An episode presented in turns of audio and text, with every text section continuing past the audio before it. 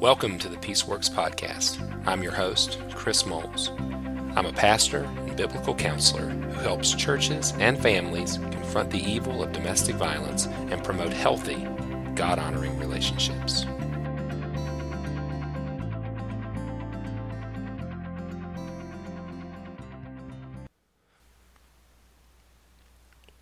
Welcome back to the Peaceworks Podcast, everyone. Hey, I want to introduce you to uh, a mentor of sorts of mine. Although I never personally met this man, his work, along with the work of his daughter and many others, was my introduction to Christian involvement in domestic violence and intervention. The Reverend Bob Owens was a retired Presbyterian Church USA pastor. He served in churches in Hawaii, Kentucky, North, North Carolina, Texas, California, and England. Bob is most well known in our circles as a survivor as well as an advocate. He, along with his daughter Julie, survived a brutal assault by her then estranged husband. Pastor Bob, the Sunday after the attack, with I believe it was 40 stitches in his forehead, had an honest and frank conversation with his church about how he was hurting, his daughter was hurting, and how the body of Christ could respond to the issue of domestic violence. Bob became a early adopter of welding and mending and drawing together Christian ministry with domestic violence advocacy. And honestly, of all my interaction with Christian quote unquote experts at the time, as I first came into the work, Reverend Owens, Pastor Bob, was somebody that I resonated with immediately. And again, while I never met the man, he became kind of a father uh, of the work to me as I read what little bit I could find uh, and interacted with um, the information that was available from him through places like Sojourners, or Peace and Safety in the Christian Home. I've since become friends with his daughter Julie. I admire her work greatly, and with her permission, wanted to take some time just to pay tribute uh, to one of these men that I admire and somebody who's done a tremendous amount of work to blaze the trail, as it were, for Christian pastors like myself. So, over the next two episodes, we're going to play segments from a sermon by Pastor Bob entitled Shining a Light on the Ministry of Shepherding. This was delivered at a conference in 2013 uh, on domestic abuse in the Charlotte, North Carolina area. Please enjoy this first part, part one, of Shining a Light on the Ministry of Shepherding.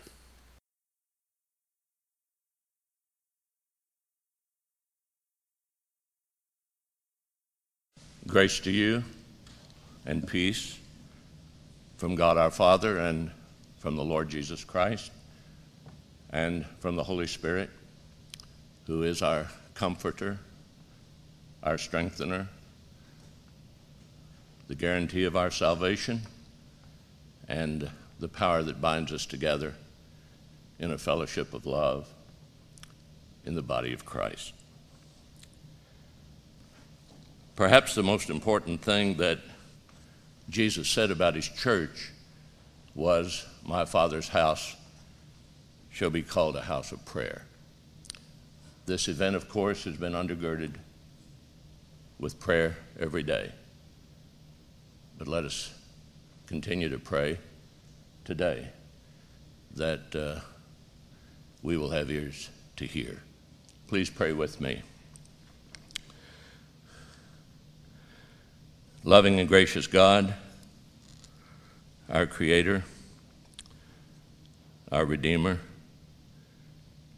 God of all justice, God of all comfort, God of all grace,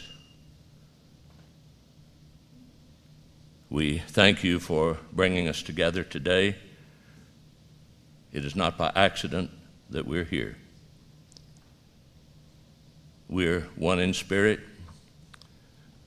I trust united in the same mind and with the same purpose, and hopefully with the same passion. To do all we can do to help end the scandal and the scourge of domestic violence. We're a people too well acquainted with the problem of abuse. Some of us are survivors. Some of us have loved ones who have been victims of family violence. All of us have a story, I'm sure. And we can be encouraged by each other's story, by each other's experiences, by each other's insights. We can learn from each other. We need each other. And hopefully, when we leave here today, we will be eager to speak with one voice when speaking out and when speaking up to help break this silence that has crippled our witness as Christians for too long. We represent different churches, but uh, all of us are seeking insights, wisdom that will help us to be more helpful more compassionate, more comforting. Deliver us, O God, from words not spoken in the past, and for risks not taken, and for help not given. Forgive us for being inactive when we should have served, and grant us today and in days to come the kind of faith and the kind of courage that we need to join hands and hearts to let the light of our lives shine in the darkness where domestic violence lurks. In the name of Jesus, our Lord, we pray in faith and in hope, and also with great thanksgiving. Amen. Good morning. It is a very good morning. The Bible says, Behold, how good and pleasant it is for brethren to dwell together in unity. Our theme today is Abuse only survives in the dark. So shine a light. And this is our common calling as followers of Jesus, who said, You are the light of the world. Let your light so shine before men that they may see your good works and give glory to your Father who is in heaven. The God we believe in is the God who not only created all things by the power of his word, who spoke the worlds into being, and who created us in his own image, male and female and breathed into each of us a part of himself. But he created us for a special purpose. He created us to know him, to love him, to worship him, to serve him, and to enjoy perfect fellowship with him, and to glorify him forever. But he also created us for loving, satisfying, and fulfilling human relationships and most especially the relationship of marriage and family life. But the God we believed in is not just a God of love. He is a God who hates abuse. He is a God who hates evil in all of its forms. He is the God who hates the sin that intimidates and alienates and separates those of us in the human family who are supposed to love one another. The sin that causes so much pain and so much human suffering. I want to emphasize in the beginning that the God we believe in is not a God who afflicts his children with suffering, but rather a God who suffers with us and that is the whole meaning of the cross. God is on the side of those who suffer unjustly, especially those who are victims of oppression, domination, and abuse. We need to remember that Jesus himself was a victim of abuse. Those of you who have been betrayed, Jesus was betrayed. Those of you who have been spat upon, Jesus was spat upon. Those of you who have been beaten, Jesus was beaten. Those of you who have been stabbed, Jesus was stabbed. Suffice it to say that Jesus himself was a victim, but on his part it was a matter of will. It was for us. The God we believe in is a God who has called us as his people to do justly, to show mercy, and to walk humbly with God in lowly paths of service. The God we believe in is the God who has called us from darkness to light and calls us to walk in the light as He is in the light. No one can read the New Testament without realizing that there is a close connection between Jesus and light. In the prologue to the Gospel of John, the beloved disciple tells us that the eternal Christ came into the world as light, as light in the darkness. But men loved darkness rather than light because their deeds were evil.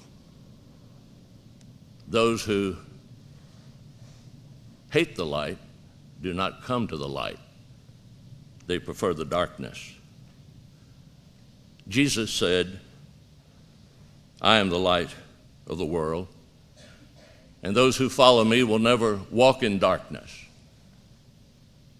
or live in darkness, but will have the light of life. And then he told his disciples, You are the light of the world. A city built on a hill cannot be hid. No one, after lighting a lamp, puts it under a bushel and where it hides, but puts it on a lampstand and it gives light to all around. Also, the Apostle John says in his first letter to the church, This is the message we have heard and proclaimed to you that God is light, and in him there is no darkness at all. If we say that we have fellowship with him while we still walk in the darkness, we lie and we do not do what is true. I've been a pastor for 60 years. And since my retirement from full time pastoral ministry in 1993, I've been serving as an interim pastor. And I've seen firsthand, having completed nine interims, that there is a very serious crisis of pastoral leadership in the ministry of caregiving in North American Christianity. That is the practice of pastoral ministry as shepherding. And that's why I have chosen the subject, shining the light on the ministry of shepherding. At this stage in my own ministry, I have one sustaining passion. I want to finish well. And the older I get, the more convinced I am that there is only one thing that will count when we stand before our Lord, not only as our Savior, but as our judge. And I want every pastor who is present today, I do not know how many pastors are present, but those of you who are ministers of the Word and the sacraments, we too will be judged. And when we stand before the chief shepherd, who will be our judge, Our titles won't matter. Senior pastor, head of staff, whatever we like to be called. I knew one pastor who said with tongue in cheek, I hope, I want to be the prime minister. Our degrees won't matter when we stand before the judge. Our BDs, our THMs, our DMINs, our PhDs. The only thing that will matter is the WD. Well done. My good and faithful servant. I want to ask each of you who are pastors are you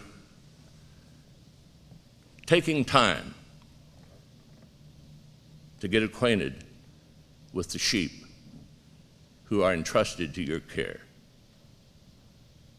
One of the greatest compliments I ever heard a pastor paid was to a young pastor in Memphis, Tennessee, when a member of the church said to me, he listens with enthusiasm. Most of us as preachers talk enthusiastically, but how many of us take time to listen enthusiastically to the stories that the sheep of God's flock entrusted to us want to share? Do you have time when the members of your church who are hurting want to see you and want to talk with you? Are you too busy to be bothered? Many pastors are.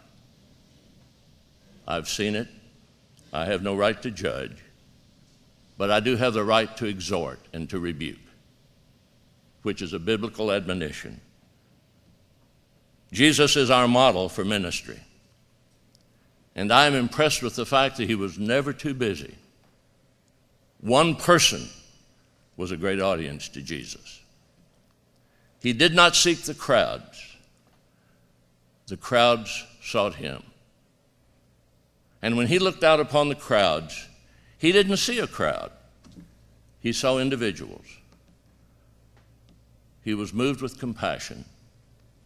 He saw individuals who were harassed and helpless, who were wounded and weary, and as he himself said, who were like sheep without a shepherd. And then he said, The harvest is plentiful. How often we interpret that evangelistically instead of pastorally. He said, Pray for more laborers. Look at the context. What kind of laborers? Shepherd laborers. We must ask the question why has the church been among the last institutions to respond to the crisis of domestic violence? I want to suggest a few possible answers today. We are a trusting people. We know and trust most of the people in our congregations, and we want to believe that they are good people. It's hard for us to believe that there are any victims of dom- domestic violence in our own congregations. That would mean that someone we know well, someone we believe in, someone we trust, is an abuser. We're not only trusting, we're also welcoming.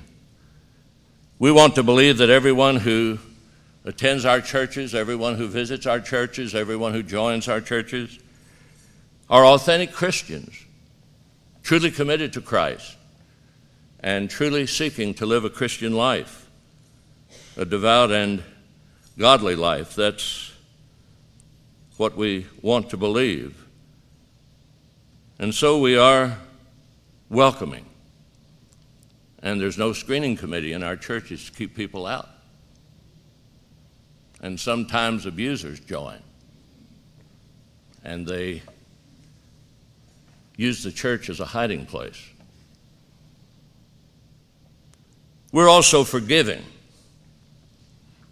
We have convinced ourselves that even if there are some in our churches who are abusive, surely that abuse is not so serious. Furthermore, the gospel of Jesus Christ is a gospel of forgiveness. When Peter asked Jesus, uh, How many times should I forgive my brother? Seven times. Seven is the biblical number for perfection. He said, No, 70 times seven. And perhaps our discomfort with confronting anyone who has been accused of abuse makes us want to forgive the accused and just move on. We want to get the matter behind us once and for all. We want to avoid confrontation, conflict. We do not want to create any division or discord in the church. So it becomes very easy for us as pastors to say something like, forgive and forget. And you know, a lot of people think that's a biblical statement, but it's not. It comes right out of Shakespeare. King Lear, to be specific. Forgive and forget. That's not a biblical statement. I want to say that it is impossible to forgive and forget if you're an abuser. I mean, if you're an abused person, is what I meant to say. Uh, or we might uh, file it away in the subconscious, maybe even push it down to the unconscious level, but it'll raise its head from time to time. It was hard for me to watch that video. I was keeping my fingers in my ears for the most part because those bad memories do surface. They're always there. They may be suppressed for a while, but they're still there. And for victims, some of those memories are so terrifying, they can cause bad dreams and nightmares. Victims live with the fear of being victimized again, perhaps. Forgiveness is something that should never be offered quickly. It's not something that comes without a price. The assurance of pardon should only be given following genuine repentance, which includes an undeniable change in an abuser's attitudes and actions, and over an extended period of time. Don't forget that. Pastors must not be guilty. No one in a leadership position in our churches should ever be guilty of extending what has been called cheap grace. Abusers often tell their victims that they're sorry for what they have said or done. We heard that on the video in Jessica's testimony. And they ask for forgiveness. They usually extend themselves at this time in order to convince their victim of their sincerity. And this is part of what is known as the honeymoon phase, of course in the cycle of violence when they bring candy and flowers and gifts and give false hope to their victims. Abusers are master manipulators. When abusers offer, offer apologies and seek forgiveness, asking their victims to give them another chance and to take them back, they always know what they want and how to get it. Don't you forget it. Abused women, as well as their families, need to understand that abusers are experts at playing the game of let's pretend. And if you accept this fact and uh, understand it, you're less likely to be misled and deceived by what my daughter Julie calls manipulative kindness. The advice Jesus gave to his disciples, I believe, is applicable. Behold, I send you out as sheep in the midst of wolves. So be as wise as serpents and as harmless as doves. Suffice it to say that all of us who are concerned for this scandal of domestic violence in our society, in our culture, and in our churches uh, we should have a singleness of purpose to discover the truth, to listen to stories, to believe victims, to have expectations that are realistic, and to give the kind of advice and counsel that is helpful rather than hurtful.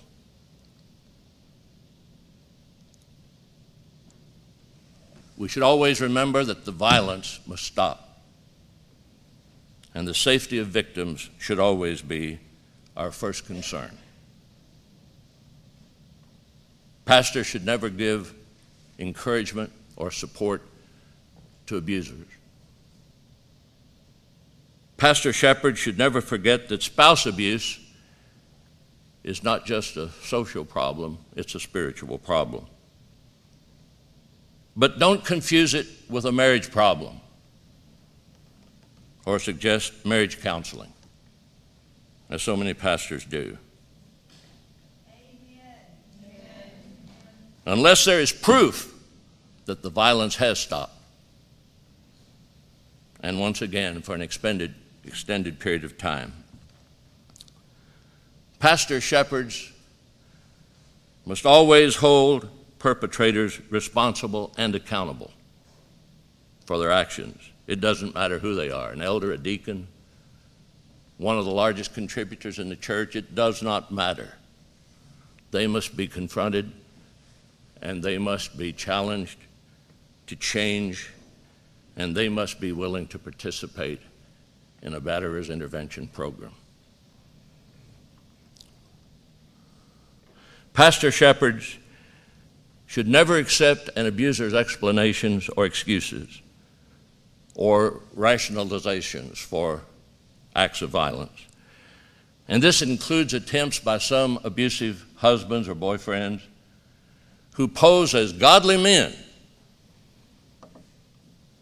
to search for some kind of biblical justification for the abuse of their wives or girlfriends, to keep them in line. They so often say, we have these verses in the New Testament mandating submission. So, what is wrong with Christian husbands or boyfriends in an intimate relationship to demand obedience.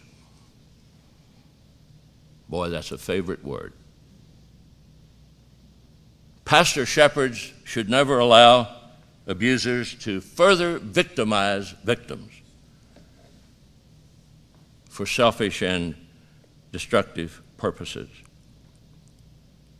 Those who enjoy taking Bible verses out of context and adding them to their arsenal of abusive weapons should always be reminded of those biblical passages that speak directly to husbands, such as the commands we have heard already to love their wives as Christ loved the church when he gave himself up for her, to live considerately with their wife, treating her with respect, honoring her. And the Apostle Peter says, Lest your prayers be hindered.